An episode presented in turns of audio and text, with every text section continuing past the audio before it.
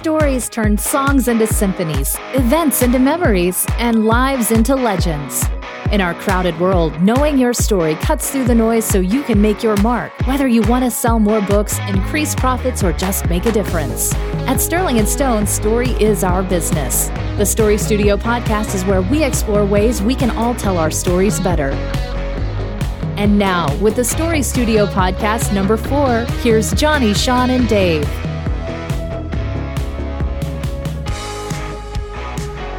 Hey, everybody, welcome to the Story Studio podcast. We were going to broadcast on Facebook Live today. That didn't happen. Hmm, okay, so we'll do that next time. Uh, Fridays at 2.15 Central. Anyway, so today um, we're going to do a, uh, a, fun show. This is this is uh, the well, the other ones were fun too, I suppose. Um, Are you saying that this show isn't fun? It is fun. I'm just getting used to it because toward the end, the last show wasn't as fun, and so it's I'm getting used to it again. Uh, Dave, are you having fun? I'm having a ball. Can't it looks tell? like it. Well, your your blue eyes are are dazzling as always. So yes. Mm. I can just imagine like you look down at Dave's Zoom window and he literally has a ball. He isn't having any fun at all, but he did manage to find a ball. He just holds it on his lap. Yeah. I have a pet basketball. I'm having a ball right now. Uh, so we're going to break down the pilot of Breaking Bad um, which is a really good example of sort of a bunch of things in, in terms of story, whether you are a writer, whether you are any sort of a, a literal story creator, or whether this is something that you may apply to your personal life or brand. We'll see if we can make some of those connections too. But um, this is just a good intro to sort of, you know, what what really is story on more of a nuts and bolts level. And sometimes stories work, and sometimes they don't. And sometimes you leave a movie and you go, just something wasn't right, and I'm not sure what it was. Uh, those are the sorts of things that we want to start to pay attention to. Yeah, a, a lot of um, a, lot of people who just start out writing, or or even who have been writing for a while, but are just you know really determined to to not map out their stories and just kind of write from the hip.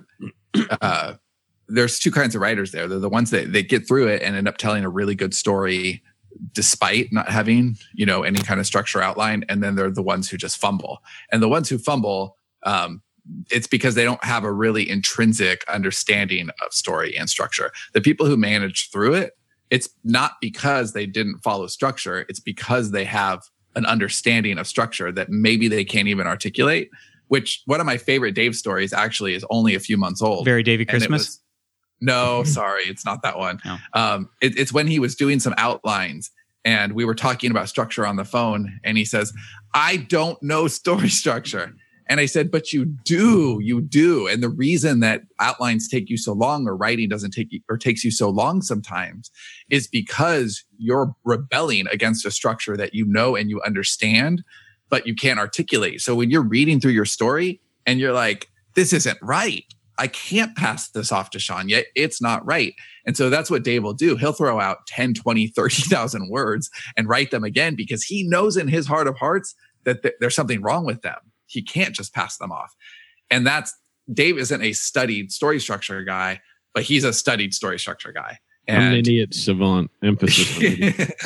well, you completely understand story. And so when we're talking, like in a story meeting, Dave is as bright and brilliant, like lit up as any other person you would talk to about story. But sometimes when he gets lost in the words and he, you know, it's that structure that trips him up and he can't necessarily define why something isn't working but he knows like it's just clanging in his in his ear and so the more we break it down the more times you break down story the more it does become second nature and you can see the patterns because story patterns are the key to not only creating work that's better and and it's faster but that it's just more enduring because it touches something more um, permanent yeah, Robin and I are watching Shameless now after Sean was talking about it being good, and I called some shit a few episodes ago that I was like, okay, this, and I don't want to say it because it's a spoiler because it's too bad because it was kind of a cool thing. And I was like, if they're doing the right thing, this thing's going to happen. And Robin's like, oh no, that can't happen. Like it was something that was really kind of impossible. It's like if they're doing it right, then then it'll happen.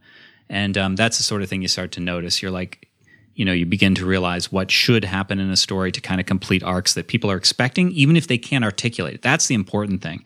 Your fans or if you aren't actually somebody creating art and you're you're just kind of telling your brand story, people people have these expectations about story even if they don't know it and couldn't articulate it. And if you do it wrong, then something will be off for them and they just kind of won't like your story as much as they maybe should. Well, it, it's sort of like music. I think that um, music is set up in such a certain way that you you expect a certain thing even though you don't know it yet. And if the music does something a little bit differently, it's jarring to you and either you'll really like it or you'll really dislike it. Yes. Right. Okay. That's a really good point because when you when you are jarring, when you clang against the established rules, that can be really, really effective.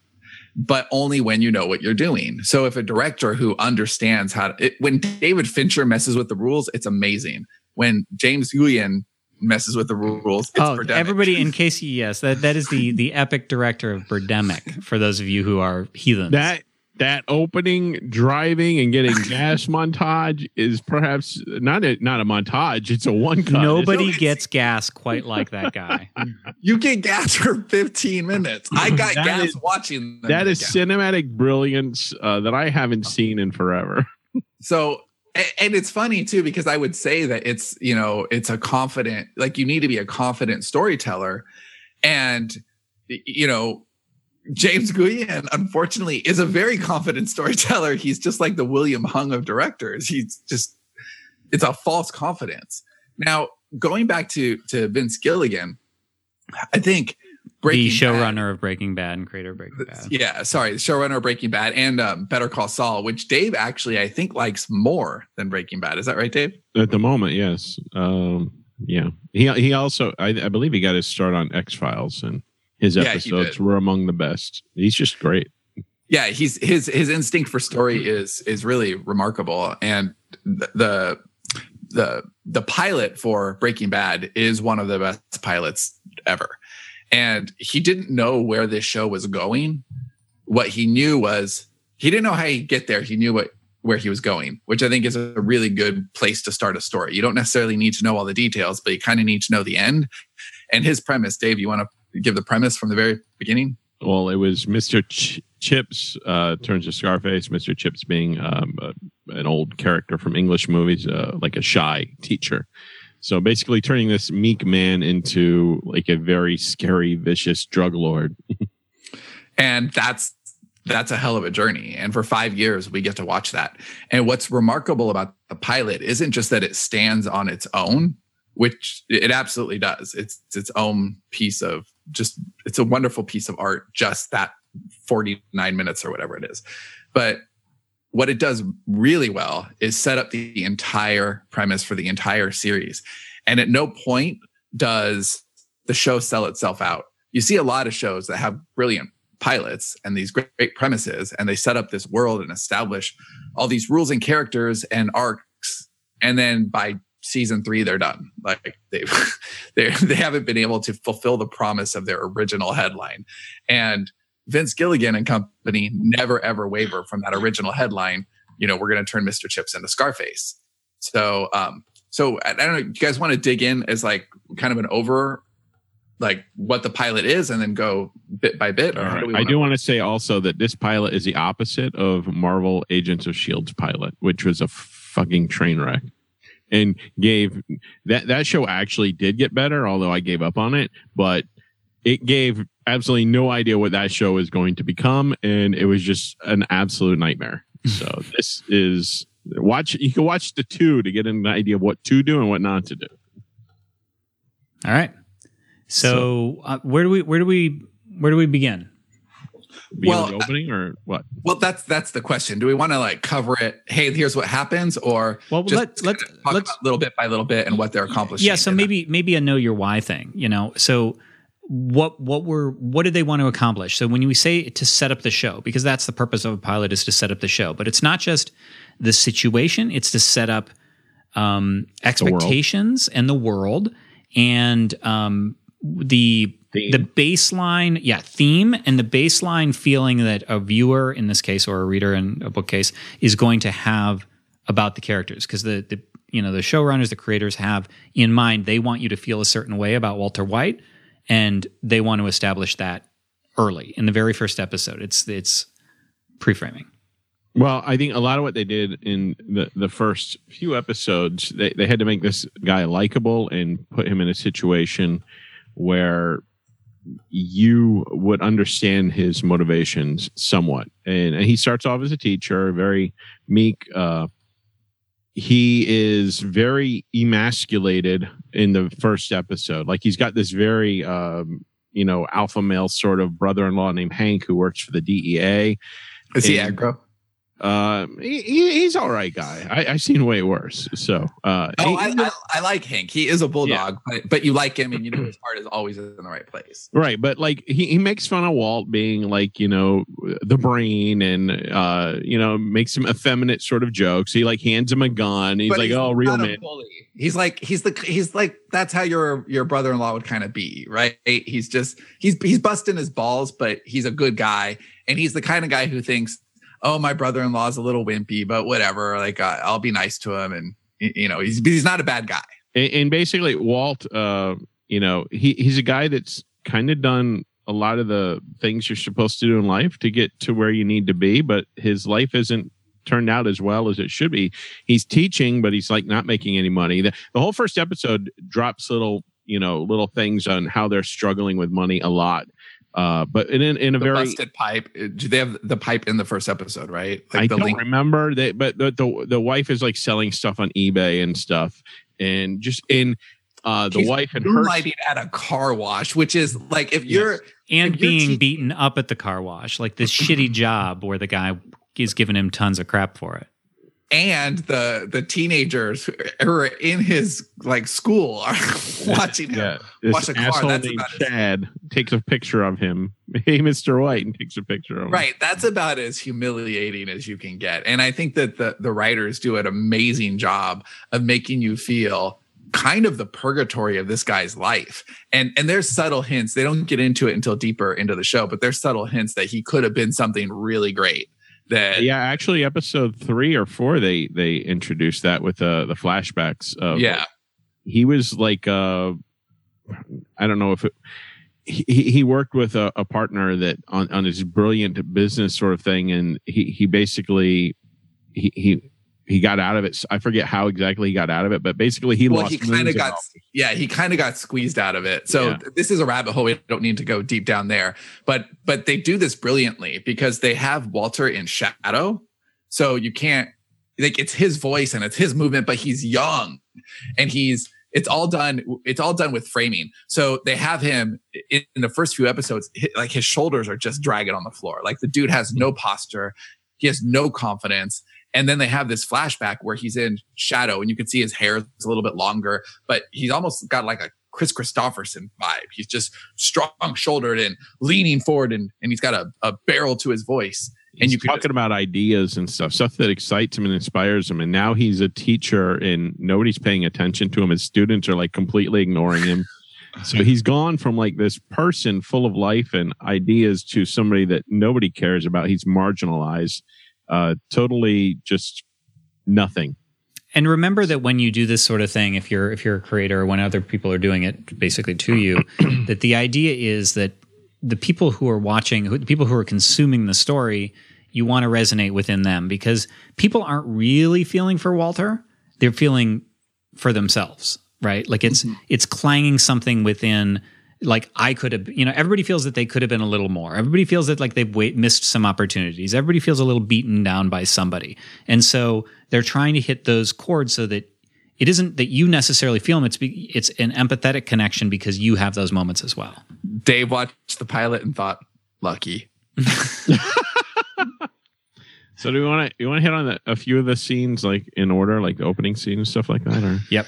Well, and yeah, why? Right, and why they did them. We okay, open so, with Okay, go ahead, Dave. Dave. So the opening scene just shows you pants falling from the sky. And Breaking Bad, over the course of its history, has a lot of cool opening shots where the payoff isn't right away. Sometimes the payoff wasn't until later in the season, which is just uh, uh amazing.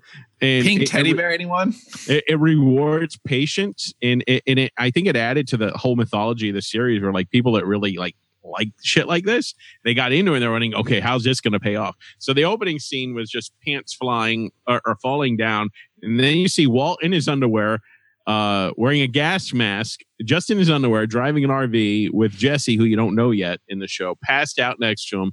RV crashes. There's sirens in the distance. He's freaking out. Grabs a video camera, records a message to his family, lays his out, lays out his wallet, grabs his gun, puts on a shirt, walks out into the road, and waits for the cops, gun drawn, and that's what you see. And then it goes to the title screen. I'm like, wow. what the fuck happened to this guy?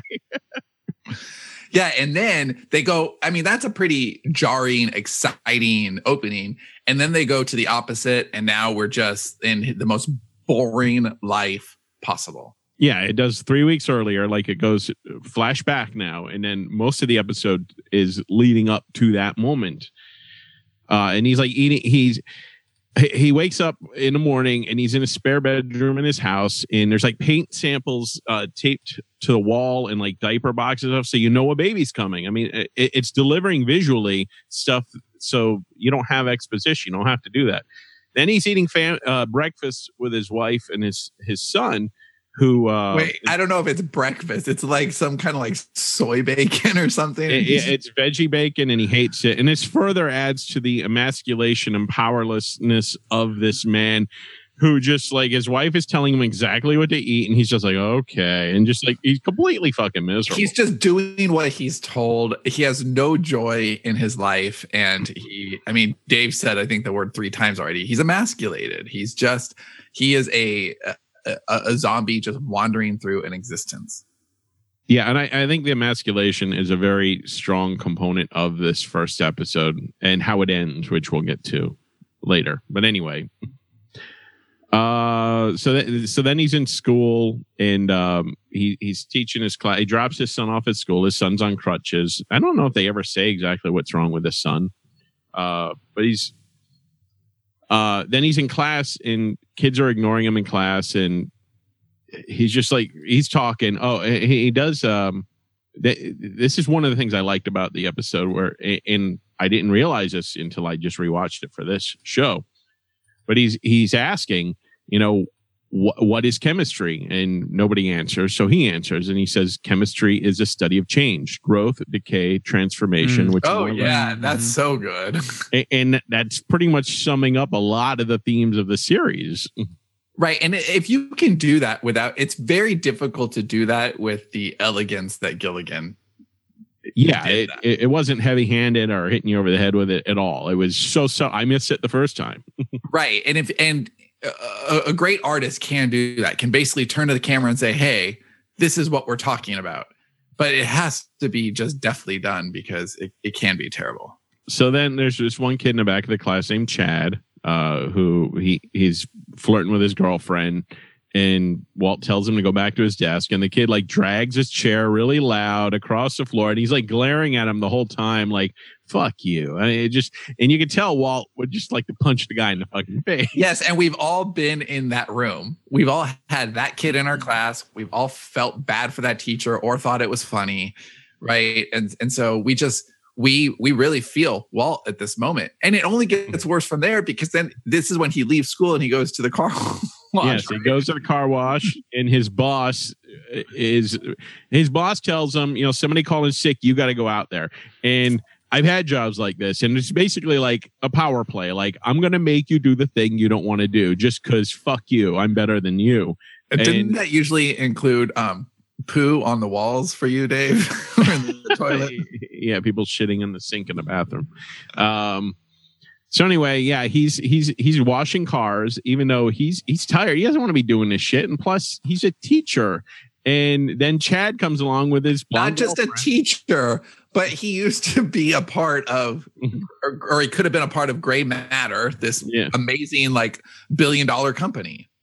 So then Chad comes by with his girlfriend. They're laughing at him, and he takes a picture of him. And so then, then the very next scene is Walt driving home, and, and he's fighting unsuccessfully with its glove compartment. It just keeps going down. Another sim, another sign that they're struggling with money. I mean, he would have this fixed if if he could, but he's just keeps banging it. But nope, it's it's not going up. it's just another annoyance. Then he goes home and uh, he walks in the door and then surprise, like all his family and friends are there. And you realize it's his 50th fucking birthday party. and he doesn't want he doesn't want these people there. He probably just wants to fucking go to bed and forget the day's even happening. Yeah, okay. This is my favorite scene, maybe in the whole thing, because it's just so sad. So this is the dude's 50th birthday party, and like he's going to bed, and all right, it's it's it's time he's gonna have sex with his wife. But no, he gets the most like bored hand job in history while she's on the computer. And I you just feel so bad for the dude. And he's just like, wow, this is a really shitty existence. This guy is just drifting through life. Well, you did jump ahead a little bit at the birthday parties where they introduced the seed of the meth thing because Hank. Oh yeah, Hank. Well, Hank hands uh, Walt Jr. his gun, and Walt's like, no, no, no, no, no. And then he hands it to Walt, and he's like kind of emasculating him over the fact that he not wanting to hold the gun. And it's kind of funny seeing Walt not wanting to hold the gun when later on he would be pretty vicious with that gun or a gun. Uh, but that's that's part of the arc, exactly. Yes, yes. If he if he holds it like in that scene, if he looks at it with wonder or like, oh, I, you know, like bang bang, like he's trying to be, he's right. not like it's not his character at all. Like, oh, it's heavy. My limp wrist. I can't hold it. right. So uh so so then Hank turns on the TV because he's got all his uh DA or uh buddies there and they turn on the TV and Hank's giving an interview about a meth house that they just bust busted up and and then then that, there's that little spark and Walt's like how much money's in that? Like almost sort of casually. Yeah. like, oh yeah, a lot. It's super stupid easy to make money. Well, until you get busted, ha ha ha. And then then then the, the, the seed is planted for for Walt. So yeah, then then we have the the the, the lackluster hand job, uh, and then at the 15 minute mark of the show, um, I I I don't know if this is the inciting event, maybe. Well, kind of. I mean, it's definitely everything is set up to this point because yeah. they've given us enough information to know all right this guy's life sucks. Um, he's not happy but he loves his family. You could tell i mean he's he's duty bound. You could tell that he loves his family. He'll do what's necessary but he's not enjoying life. He doesn't feel any he doesn't feel an ounce of respect. That's it. Mm-hmm. and and with no respect it's hard for him to have drive. The two we find out with walt are absolutely not just related, but um, codependent. Yeah, we'll do a structure episode later, but basically, when in any story you want to establish what normal looks like for your your hero and or your protagonist, and then you want to disrupt it. There's something where it's like, okay, this is normal, and here's you, you begin to see the seeds of dissatisfaction, uh, either either for the actual person in the situation or you as the viewer watching and going, that isn't right, and then there's something that comes to mess it up. So, so he's at the car wash, and all of a sudden there's just like loud, sort of piercing noise, and you know if it's like a TV effect or if this is something he's actually, you know, he's feeling, experience, whatever the case. He he sees a pretty woman, and then he just passes out, walking down the street. yeah, so passes out, and then he wakes up in an ambulance. Uh, he asks the ambulance driver, uh, let, let, "Just drop me off somewhere. I can't really afford this." Um, and then immediately That's really sad. I remember feeling really sad for him when he said that. Just like, oh fuck, poor guy. Yeah. So then he's in an MRI machine. Then he's in the doctor's office where the doctor basically tells him he has inoperable lung cancer. And Walt is just at this point, he's like, okay, he's just shocked. He he doesn't he but he has no emotion. Like all his emotional uh reserves are gone. He's just like No, he's zero affect. This is one more punch in the gut. Okay, well, yep, that's so then he goes home. Uh, his wife's on the f- phone with a bill collector. He doesn't say a word about the fucking cancer. So, and, and then we get to the 20 minute mark of the show. Uh, and I think this is his first act of defiance of seizing control of his life because he's at, he's at the end. I mean, he's just, nothing else could go wrong. So what the fuck? So he's at the car wash uh, that same loud buzzing noise in his head, and his boss comes and tells him to go wash fucking cars again. And it, it, I mean, this is after the dude fucking falls down. So what the fuck? So then he curses out. He curses out the the guy, walks out of the fucking place. Wait, just backtracking for a second. What did you feel when he doesn't tell Skyler, his wife? I kind of expected that. Uh, I I think he I think he doesn't want to put burden on her because they got all these bills and she's pregnant and you know like i think he just wants to I think a lot of men are like this. My father is like this. Like you just you just heap it on all You're yourself. like this. fuck you. this is you. No, fuck you. uh, just you, you you take it on all yourself, and you just try to fucking deal with it, and you don't want to burden other people. And and yeah, I think a lot of people are like that. So, um, so then then we just get a real quick scene of him throwing matches in a pool, um, and the the only thing of note about this scene is one, the pool isn't filled, although it is filled later. I think Vince Gilligan has a pool fetish. That's what I think. Yeah, they use a pool a lot in this show, uh, and usually to good effect. Um, and then, but but then then we get the the the next sort of transition here where he calls Hank and he's like, "I want to go on the ride along." So then, 22 minutes in, we're we're on the ride along, and this is where sort of all the elements sort of come together for the show. He, um, Hank Hank uh, Gomez, his partner, and uh, Walt's in the back, and they're going to bust up this drug house uh, of somebody named Captain Cook. Um, Oh, I love I love that. There's a lot of really good writing just in the Captain Cook stuff. Yeah, and, and Hank and Gomez are disagreeing whether uh, Captain Hook will be a white guy or a quote beaner, and they- they're betting. They're betting. Hank's betting he's a Spanish guy, um, and then the DEA agents swoop in and they get the guy, and Hank's on the phone. He's like, "Okay, what is it? Who, who is it?" And the guy is like Emilio, but he has like an Asian last name. So they kind of they decide to split the bet. Um, but they they go inside the house, and Walt's stuck in the car waiting uh, until they make sure everything's okay before he can come in. So he's sitting there waiting. And next door to that house, he sees this clumsy like dude just falling down the, the uh, crawling out of a second story window with a naked woman like you know saying hurry go whatever and then he sees the guy and he realizes that is jesse pinkman one of his former students and they make eye connection and then jesse jumps in a car and the license plate actually says the captain which is probably the most heavy-handed uh sort of thing that they've done on this show but jesse is kind of stupid Yeah, well, I, I could actually see Jesse doing that. I don't have a problem believing that. But but there's a lot of really great stuff about this scene.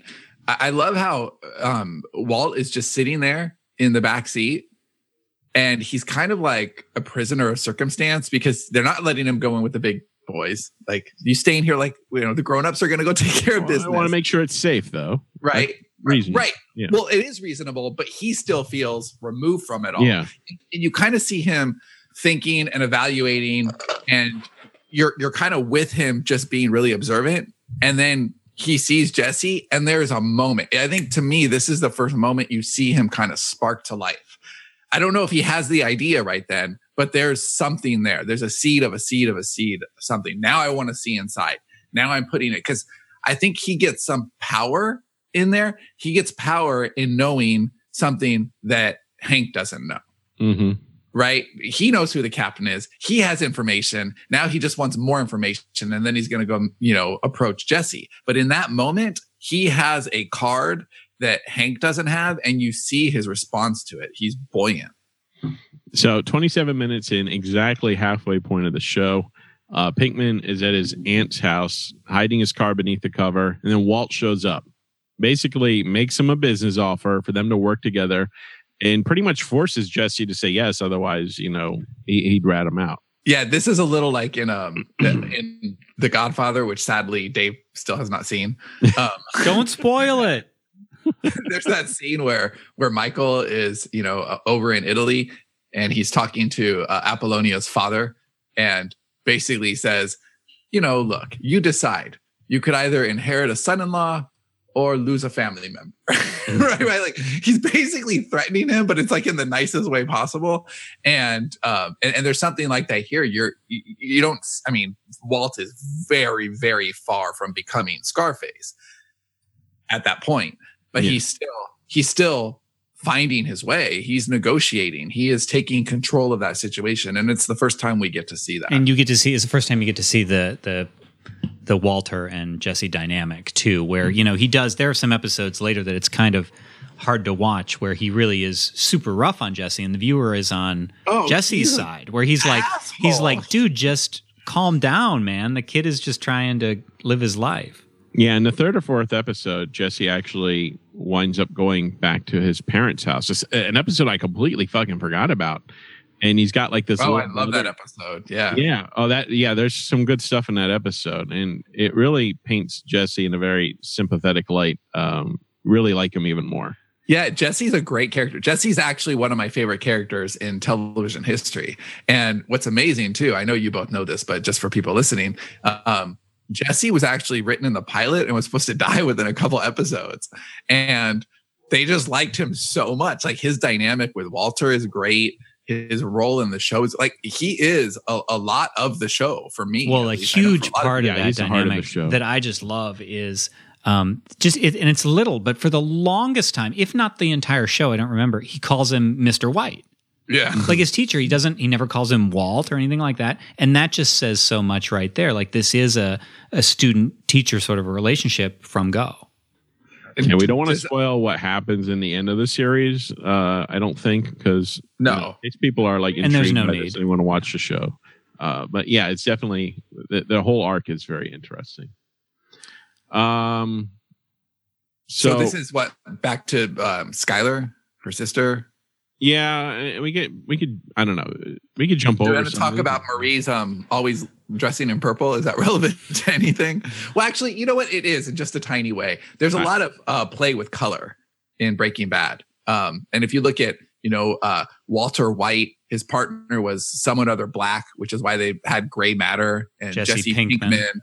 and Marie is always in you know purple. Like there is a lot of color um, thematic stuff going on and we don't need to go down that rabbit hole but but but just it's worth saying that color story and color do go together and um, filmmakers and storytellers who really understand that have a whole nother um, set of tools at their disposal Right. So yeah, there's a scene with Skyler Marie. Uh, and you just get more sense of their relationship, which uh, fleshes that out. And then we go to um, the next scene, which is Walt stealing lab surprise supplies from the school.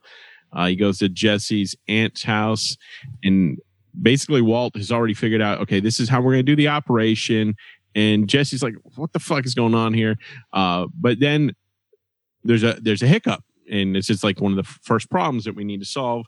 I think every episode has to have a problem. You have to solve it and this this being one of them and the problem is well where the fuck can they cook? Because jesse's like you can't just cook in my house or my aunt's house. Uh, and, and, just as an aside throughout the show the different places and ways that they find to cook when they need to is just oh always- that's that's just fantastic. I'm trying to yeah you you see that sometimes in shows where it's like they, they they're just different phases of the show depending on where they are. And it's yeah i love that as well my my my my favorite, and this isn't a spoiler. It's just when they do the is um, it the tenting. Oh, oh yeah, that one's good too. I was that's thinking just amazing because you just walk right in. So they they do these they tent these houses like for fumigation, and I think that episode was called Bug. I think and it well, showed like a bug up close. well, there's noxious chemicals in there. Nobody's going to come in to see what they're doing. If there is a chemical smell, of course. That whole episode was in that, that, whole episode was in that house. I think. Yeah. Yeah, yeah. The very the, claustrophobic. Yeah, the really um the really industrial one. I don't want to spoil anything there either, but that was my favorite. The like yeah, top that's amazing. shit. Yeah, yeah, that's amazing. Yeah, I think that what what another thing that's interesting here is that um and I always think of Stephen King when I think of the sorts of things is in in um in his book on writing. Stephen King talks about if you don't know what to write about, he says he makes something like he come up with a premise like space plumbers. Do you remember this line from that book? And he goes, Well, that's actually not that bad of a concept because people love reading about work, is the way that King puts it. But the idea of something that's so esoteric, like plumbing in space, now that's a ridiculous example, but there's a there's a sense in these sorts of things like I don't know anything about the world of cooking math. Like the idea of not that you would want you too to, can learn. Well, not that you would no, want to go cook no, meth. Johnny's saying. Yeah, I love watching them cook. I love watching them break up the crystals. I love what I well, love is Walter's passion. This is his art. And he cares about the purity, not because he cares about the profit, although he's very profit motivated too. But but cooking It's just disrespectful. It's intellectually disrespectful to him that people would get away with would would settle. And right, he's and like, that whole dynamic with him and Jesse is fantastic. No, you will use the right. Like he's like, what about this glass globy thing? He's like, no, it's and he's got names for everything, and you will learn the names, and you will wear your apron. is that the you- Erlenmeyer flask? Yeah, the chemistry in it was fascinating to off. me because he's he, it's um like he because there are two I don't remember the chemistry at all, but but there were two basic ways to make meth, and there's the way that most people do, and then I don't know that it's in the first episode, but they end up talking about there's another way to do it, and it creates a, a better meth, and I think that's what makes it blue. So. Um, but that sort of thing, like you, you don't have to study that and be like, okay, now I know about methylation of blah blah blah. It's just, it just, it sparks interest in a way that something you would know about wouldn't. Like I'm learning a lot about something I don't need to know about. and they also had to film it in, in a way like they had to learn how to actually make it but they could not actually show that on tv they had to leave out certain steps so somebody wouldn't see it as a field guide Right. but, but they had to make it so it was accurate enough that people wouldn't call oh If they really wanted to monetize this, they could do the Breaking Bad guide to cooking meth and probably sell a million copies. well, and he uses right? that like a super. I don't want to spoil anything again here, but there's places later in the series where he uses that as a strate- as a weapon, like not meth, but but his chemistry. Like he's, he's like Yeah, chemistry man. Yeah. that's in the very first episode actually So Well, we'll- I'm, we'll I'm thinking of a specific incident yeah, later, so but let, yes. let's get to let, let, let's circle back because I know we're we're grinding out of time. But the I, I really like there is a scene where they actually and I know normally Dave hates if something like this is done, but I think they do it real well here, and and you actually are okay with it. But when Jesse actually confronts Walt and says, "Why are you doing this?" and he uses the name of the show in in his question. Do you want to talk about that at all? i don't remember that I think oh, it's- oh, yeah yeah yeah I think yeah, it's yeah. perfect Okay. when they do that because people don't. Well, what is Breaking Bad, right? Yeah, Like, no, think I I. I actually like that always if it's done well. I hate when it's done stupidly, which is probably Dave's only objection is that most people do it terribly. Yeah, Je- Jesse just makes a comment on uh, wh- what's your deal? Why are you even doing this? And you know, people like you got to stick up their ass. Don't usually break bad. So I, I was working it into, and I do get a little cringy when I see that. But yeah, uh, Well, so, so ba- basically. Walt, Walt, they need an RV. Walt takes all the money he has in a bank, and I don't know if he even explained it to his wife at, at, at any point why he did it or if he was able to get the money back. But basically, they got an RV. Uh, but the second act of defiance in the show, which was my favorite Yeah. moment of the show, Me too. Uh, because Walt Jr.'s at a clothing store and he's trying on jeans, and his mom and dad have to help him. And he he is like uh 17 or so. He's in high school, and he's he's got I don't know I don't know what if he's I think he's got I think cerebral it's palsy. CP, I'm not yeah. sure. Um, I think it is palsy. Okay, so anyway, he's trying on jeans and they're having to help him, and and there's these kids like these And older, you know he's just humiliated anyway, and he just hates everything about this. yeah, and there's these older high school or college kids, like three guys, and like, oh, hey, mommy, and they're like they're mimicking him and and mocking him, and uh, Walt looks at it, and it just something snaps inside of him, and he goes out the back of the door of the store, and he comes back into the front. Uh, Marie doesn't, or not Marie, Skyler doesn't know where he's going. So she's about to go talk to these kids because she's pissed off. And all of a sudden, Walt walks through the front door, walks right up to the kid, fucking nails him in the back of his leg, drops him to the ground, and just put puts pressure on his leg and just snaps and and basically says, "Come on, you want you want to fuck you like." and and and his family's never seen anything like this. I and mean, they're this- looking at him like, "Oh, you are awesome." but just that that moment of of cold rage, uh, just uh, or hot rage, actually, yeah, that that was just so fucking awesome to see. don't you find all rage hot, Dave? yes. no, not really. So so then so then um so then we're in the desert uh, with the RV uh and And a horse with no name. yeah, Jesse's looking around to make sure the coast is clear. And, and this is kind of funny where he, he uh, Walt's like, Do you see anything? He's like, I see a cow house. And Walt's like, What the fuck's a cow? I love that. like a, the place where the cows stay. Stuff like that makes me just love Jesse so much. So anyway, they, they make this meth and Jesse's so impressed. He's like, Holy shit, this is you're an artist. And so now they got to find out who they can sell it to so they get the money. So Jesse visits uh, Crazy Eight, uh, who is a Uh-oh. cousin, who is a cousin of the guy Emilio that got taken down in the DEA raid, which was Jesse's partner. Not a beaner, to be clear. so anyway, um, crazy uh, is like, dude, what the fuck? Uh, did you set my cousin up? And he's like, no, no. And then Jesse is kind of he's smart. Uh, he's like street smart, uh, where he doesn't get defensive, but instead he's like he's fucking he's like putting it back on Emilio. Is like I ought to kick his ass. And Emilio walks out and like, yeah, what you gonna do?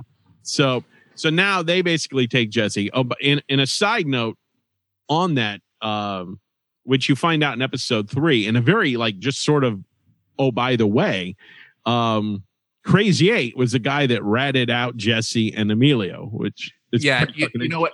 But but I I love that this show has all these scenes and sequels, right? There, this show and Better Call Saul is very good at this too.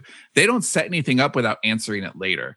So if something is now, they don't always do it episode to episode, but um, but but there there is and and there are a few loose ends, but for the most part, if something is set up, you get a really good sequel to that. You get an answer eventually. And you know, down to how this episode ends. I don't think we're quite there yet, but almost. Okay, because that is a direct sequel to the thing we were talking about earlier. Yeah. So anyway, so Jesse, um, so basically these two guys take take Jesse and they want to find out who the fuck is cooking this awesome looking meth, um, and maybe do business with them. But when they, they, so they go out to the desert where Walt is in his underwear in the RV and he's about to cook some more meth. He's waiting on Jesse and these guys show up and like, how about you work for us? And all of a sudden, Emilio recognizes Walt. He'd seen him in the back of the cop car, I'm guessing, or the DEA car. So he's freaking out, and they both pull guns on Jesse and Walt, and they're going to shoot him. Fuck this, because they're probably with the law. Uh, Walt says, "Listen," he, he strikes a deal. You let us both live, and you can tell he's scared. You let us both live. I'll teach you how to cook this perfect fucking crystal meth uh, that looks beautiful. So he takes him inside the RV and and, and, and two things happen here. One, one of the dudes is smoking, so he tells him to throw the cigarette out. And they they show the cigarette like from a, a bottom sort of uh, slow motion coming down. Yes. Just some of the shots on Breaking Bad are way too good for TV. They're just but, so good. But the way they shot it, it wasn't just a casual flick of the cigarette. They were letting you know something's going to happen. It was a foreshadowing, which is it's the way they do it is great. Uh, but they don't do it in an obvious sort of way. And then, and then you could tell Walt is cooking this stuff and he realizes like he's going to show them and they got no reason to keep him alive. So he's plotting in his head like what he's going to do. And he throws two chemicals together, which are basically toxic, and then bolts out the door, traps them in it, and they die. Well, sort of. but he traps them in there and they're dead. Um, and yeah, well, one of them survives, and you find that out in episode two or three. Two. But anyway, so that is that is something that a lot of uh, series that do well um, really capitalize on. You got to show why your character is the fucking genius at whatever they're doing, what they know that other people don't know. And that was Walt showing off his skill set. Like, okay, I can kill two people with just throwing two chemicals together, and that that that shows you like you know what Johnny was saying before, how the whole chemistry thing is awesome. So then, so then Walt is basically he's waking Jesse up, and then the time is sort of coming back on it, and, and it's it's coming. So now you full circle to where it started, which yes. which is a, a perfectly executed flash forwards. Flash forwards can be really stupid cheap if they're not well done, but well done, it's a great device. So we flash forward. Walt, uh, he, he, he's trying to wake Jesse up, and he, he does. He, he throws him in a van. Uh, they both got gas masks on. They're driving. Then they crash, just like the beginning. And then you see, and then it flashes where Walt is standing in the road with a gun, waiting for the fucking because he hears all the sirens and the cops are definitely going to come, and he's he's done. And at this point, I'm wondering if he had like an insurance policy or something, like if he got killed by the cops, and that's why he was going to do it. Because I don't think he'd want to kill the cops, at least at this point. So I'm thinking that because they don't they don't really specify that. I don't think at any point in the series, but I'm wondering if he had like insurance policy. But then he does something which would negate that. He goes to kill himself. He puts a gun in his mouth and pulls the trigger, but the safety was on. So he can't even do that right. So anyway, he's standing there, and all of a sudden, fire trucks pass by, and that goes back to the cigarette. They start a fucking brush fire, so all these fire trucks are responding to the fire. So he's basically now off the hook. So um, Jesse then stumbles out of the RV. He asks what the hell happened. Walt tells him, and then Walt pukes, and then says they got to clean this this whole fucking mess up. And then the episode goes. The next scene is the the last scene. Walt's in bed with his wife, who asks him what the hell's going on. Instead of telling her, he starts to make love to her. Then he flips her over, asserting his masculinity and like. Right. It's this. It's the sequel to the like bored hand job on his 50th birthday scene. Right. He, he's, he's, obviously doing something he hasn't done with her before. Uh, I'm guessing, or maybe. in a long, long time. Yeah. So it ends with her saying, "Walt, is that you?" I guess he's like super hard, and that's how it ends.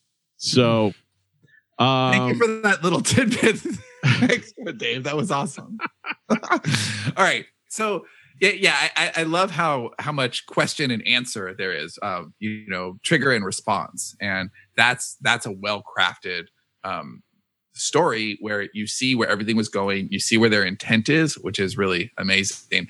And, and that's just the pilot. Like this show is is amazing. We should do not next week because I know we want to talk structure, but at some point we should do a, a show just about great villains because um, we have Tuco who. Is, you know, and, but Gus Fring, Gus Fring is right up there with Jesse. Is just one of my favorite characters. Yeah, that like, dude's amazing. Such a great. Yeah, but, but I, I, do have a side note on on on episode three. Okay.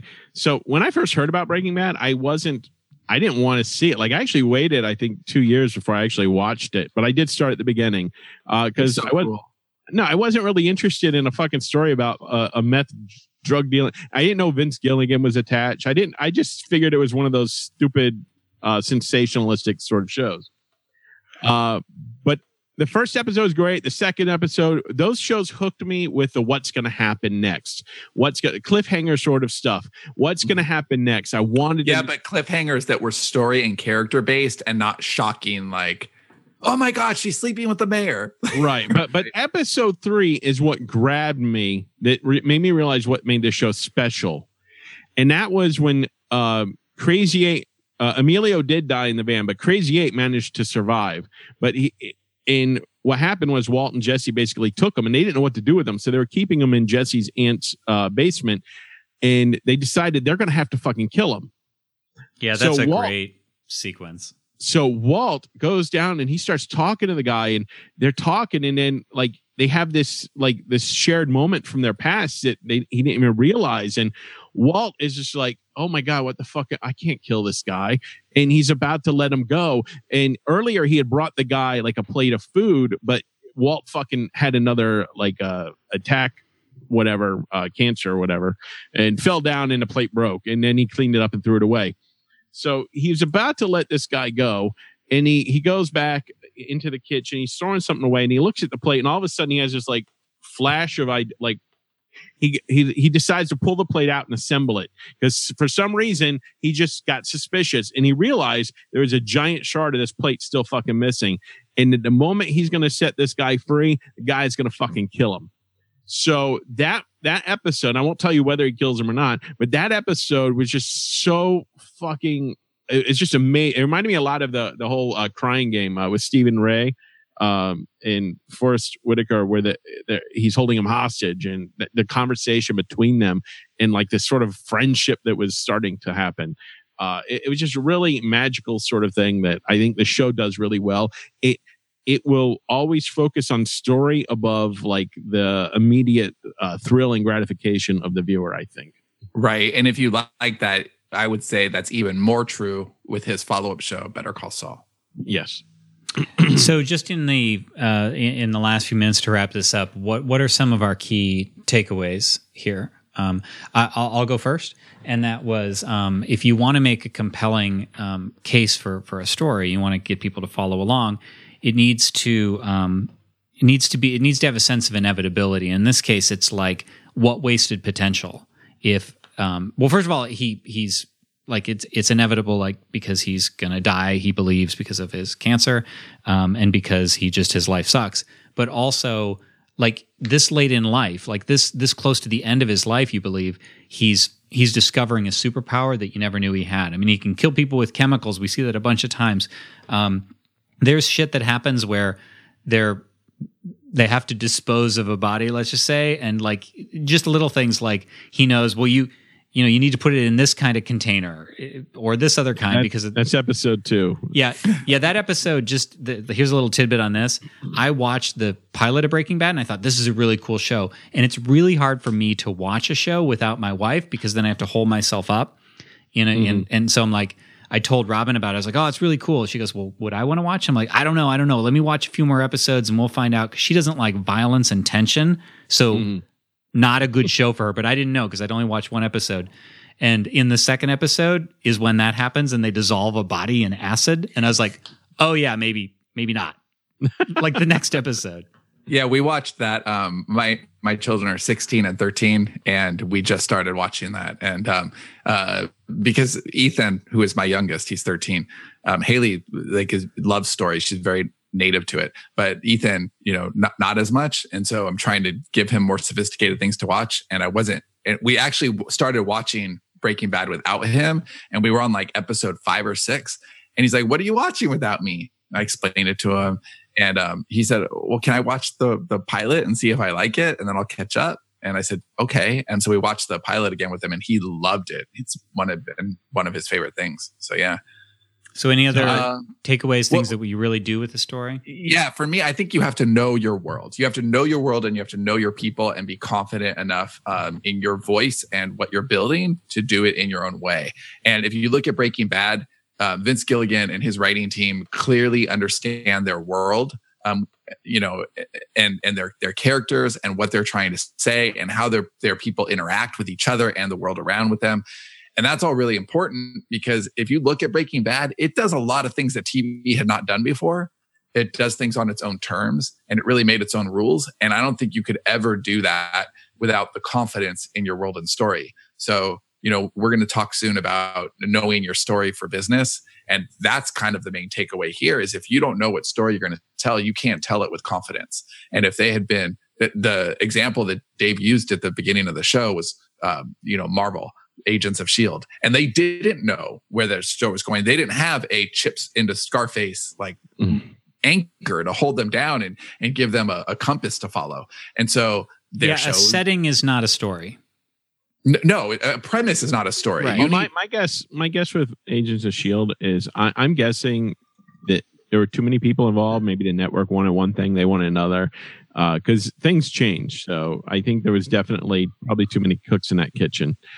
Um, Cooks. it- it- well, a- as far as Breaking Bad is concerned, um, like I got nothing else to add to it other than like the characters that come even later. Like Mike Ehrmantraut's like my favorite character oh my Mm, god, he's yeah. so good. in anything.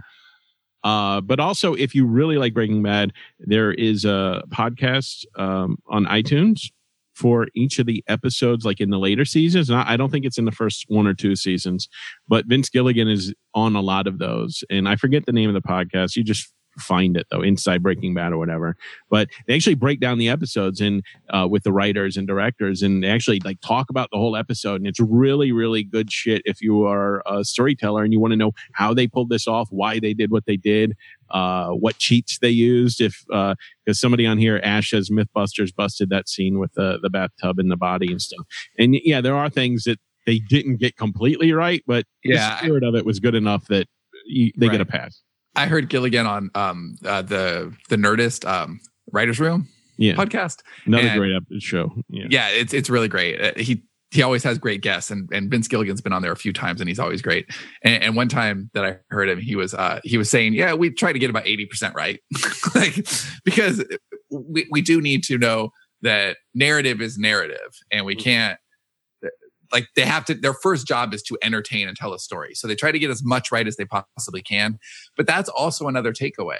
Um, it- it's very easy as a storyteller to be so concerned that you're telling exactly this specific version of the story that you warp the entertainment value for the person that you're trying yeah, trying you to have to bend the rules on that. yeah Um, and I will just maybe this is a good closing thing, but I did just want to um, follow up on something that Sean said. It was actually what I started to say about a. I said a setting, a premise is what I what I meant. A premise is not a story. So Um, just remember that a story is it's a journey. You can't take a snapshot of a story. A story has to travel through time. So if if um like the way not to do Breaking Bad's uh, sort of logline of Mr. Chips, you know, becomes Scarface. If it was a chemistry teacher makes has a, a meth you know business on the side, that's a premise. That's not a story. It's know? a really good start, is what it is. But but that start didn't get Dave invested in the you story. have to Right, know where that it's was going. what I thought it was. Yeah, you have to know where I'm it's not- I don't going. You have to know that he's going to become Scarface. They do. The viewer doesn't have to know it, but that's the story they're telling. If otherwise, it would just be episodic. Like, what's he, what shenanigans is he going to get into this week? Oh, Walter. Bah, wah, wah. Brings meth to chemistry class by accident. Uh oh. uh, so so yeah. Anyway, um, so that that'll be. This was a a, a nice meaty long episode. Um, next week we're going to talk about telling your business your business's story, um, and we we'll talk a little bit about how we have told our business's story and continue to do so. Um, for those of you who are diehard Dave fans, we will warn you that this episode will not include Dave unless But you were to call so in over delivered this episode. It's fine. He, and, if you are Dave, um, a, fan of Dave, you will. If you are Dave, ta- you could take delight in knowing that he will be driving across the country at the time and miserable. oh yeah, definitely miserable. But that episode will just be me and Sean, and we will try to make it as much as like Dave would want to claw his eyes out anyway. We will make it as undave palatable as possible so that he doesn't miss it. We actually had a few minutes before the show started where we uh where we were trying to think of topics and no Dave might enjoy that one. Let's not do that. No, no, no, Dave might actually have fun listening to that one. Yeah, Let's we decided to do this one on um, on on aggressive internet marketing. This is going to be the next episode. Uh, no, the uh, the next episode turn on. we'll we'll again be telling your business's story. So stay tuned uh, next week for that, and hopefully we can get the Facebook Live thing going two fifteen Central Time on our Story Studio podcast page, I believe. So we'll figure that out. Um, but thank you all for listening, and we'll see you next time. Thanks so much. Thanks for listening to this episode of the Story Studio podcast. Are you wondering what the ever growing demand for superb storytelling skills means for your future? Check out our latest interview as Johnny and Sean dive deep into that question in Storytelling is the Future How to Build on Your Self Publishing Success. Download the interview from the info box or show notes in YouTube, or head over to sterlingandstone.net slash future.